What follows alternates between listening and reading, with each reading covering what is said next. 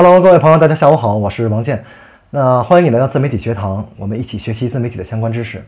那前两节课的话呢，我们讲了关于今日在今日头条或西瓜视频上如何去注册，如何去实名认证，如何去发布视频，以及如何去进行申申请原创。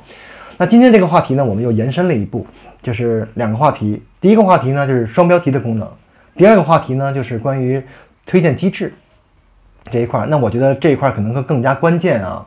尤其是对于你来说，可能一些做自媒体的伙伴，后期的一些提升来说，我们是有必要了解这这一方面的内容的。那双标题这块儿，其实我说一下，我觉得很简单，因为从字义上就可以了解，它是两套标题。也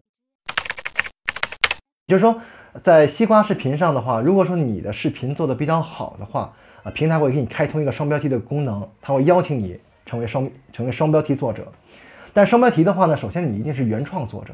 啊，你不是原创作者的话，他也不会邀请你，这是邀请公邀请权限，他不是自己自己申请的，那他也是根据你，你是在成为原创作者之后，如果你写的比较好，做的比较好的话，他会给你开通这个功能。那对于你来说的话呢，以后这个我觉得这个文章也好，视频也好的这种推荐量是非常有帮助的，因为两套标题嘛。同时，对于说一些用户这读者来说也是如此啊，他搜索的范围扩大了。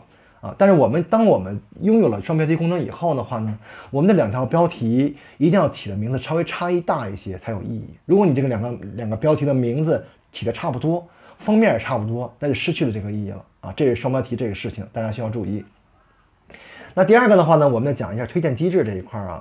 那我觉得推荐机制这一块的话呢，是我们有必要了解的啊。其实我们之前也大概也讲过一些。那推荐算法其实我们肯定不清楚啊，这是平台内部的事情。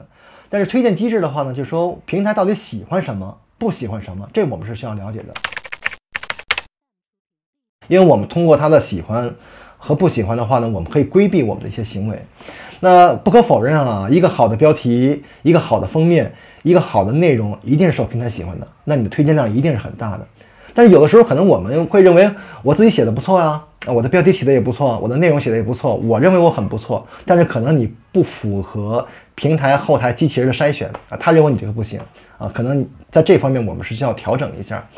那我们先说一下标题啊，首先标题我们是一定不能做标题党的，我们可以适当的渲染一下，但是绝对不能夸张啊，包括你的标题呢，不能起一些过于血腥的东西，一些比较低俗的东西，这个名字的话呢，那别说推荐量了啊，封号都有可能啊，这一点是需要注意的。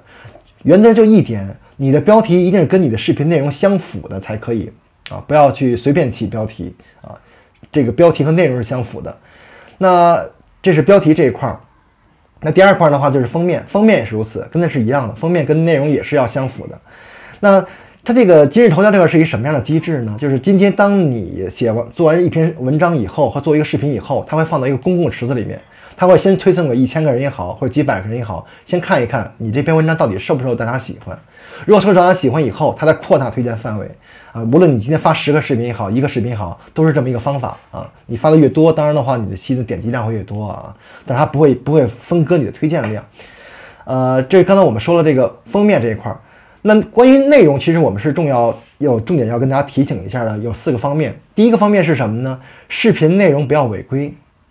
就是你的视频内容一定要发一些的话呢，正常的，我们说正常的内容啊，不要说的话呢，可能一些低俗的内容也上来了啊，很很很危险。那第二的话呢，垂直领域一定要高，就是你今天比如说你是做旅做旅游的，如果你发的是旅游的内容，你会更容易受推荐啊。我说的是更容易受推荐啊。如果你发的不是旅游内容，也没准它可以推荐的啊。但是这方面会能增加你的推荐量。呃，第三个内容的话呢，就是说相似度。要尽量小一点，就是可能我们在视频上我们能看到很多的视频的，呃，这个内容的话，如果你发布的视频内容的话呢，可能跟大家的话内容差不了太多，那它也会影响你的推荐量，就是出新出奇嘛，啊，这一点我觉得是也是要知道的。那第四点的话呢，就是说我们在我们拍摄视频的时候，我们的拍摄的这个视频的质量一定要清楚，你不清楚的话呢，它就不容易受推荐啊。写图文也如此，图文的话照片一定要清楚啊，就这几点。啊，这点今天如果我们规避好了以后，我们就能增加我们的推荐量。